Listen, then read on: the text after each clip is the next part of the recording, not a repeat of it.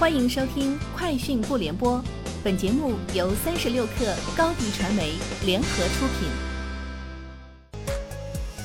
网罗新商业领域全天最热消息，欢迎收听《快讯不联播》。今天是二零二零年十月二十七号。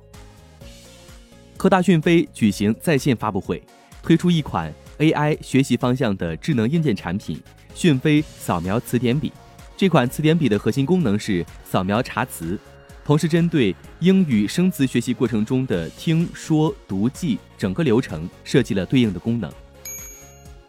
三十六氪获悉，红米正式发布旗舰 K 系列新品 Redmi K 三十 S 至尊纪念版，与 Redmi K 三十至尊纪念版构成 K 三十系列双至尊的产品梯队。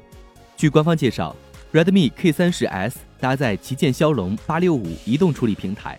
配备一百四十四赫兹刷新率 LCD 屏幕，六千四百万像素超清三摄，内置 X 轴线性马达以及立体声双扬声器。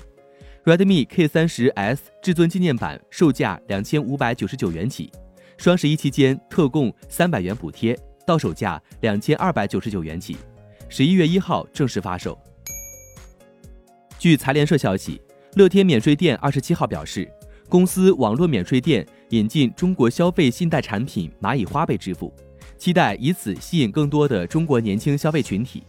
乐天免税店方面表示，公司中国消费者的网购总额中，二十至三十九岁年龄层消费者占比高达百分之八十。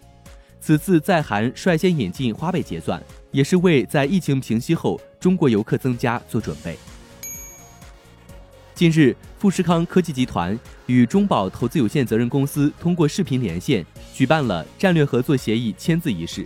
双方将以此次签约为契机，建立全面合作关系，发起设立符合双方要求的私募投资基金，首期规模一百亿，总规模两百亿，并共同设立市场化平台。Facebook 在其社交媒体平台上推出了一项云游戏功能，用户可在不下载游戏的情况下。以流媒体的方式免费玩《狂野飙车九：竞速传奇》和 WWE 超级卡牌等游戏。Facebook 表示，目前该功能将面向 Android 和网络用户开放，同时其正研究在苹果 iOS 平台上推出该功能的替代方案。据俄罗斯卫星通讯社十月二十六号消息，OMI 将小米和华为列入俄罗斯人最喜爱的二十个品牌，小米位居第七位。华为位居第十三位。俄罗斯人最喜欢的品牌调查自二零零八年以来每年进行一次。俄罗斯人口超过一百万的城市，有一千五百名十八至五十五岁的居民参与了线上调查。特斯拉将开始向欧洲运送中国制造的 Model 3，约七千台 Model 3预计下月底到达比利时港口，销往德国、法国、意大利。荷兰、葡萄牙、瑞士、瑞典等数十个国家，这是特斯拉首次从中国工厂出口汽车。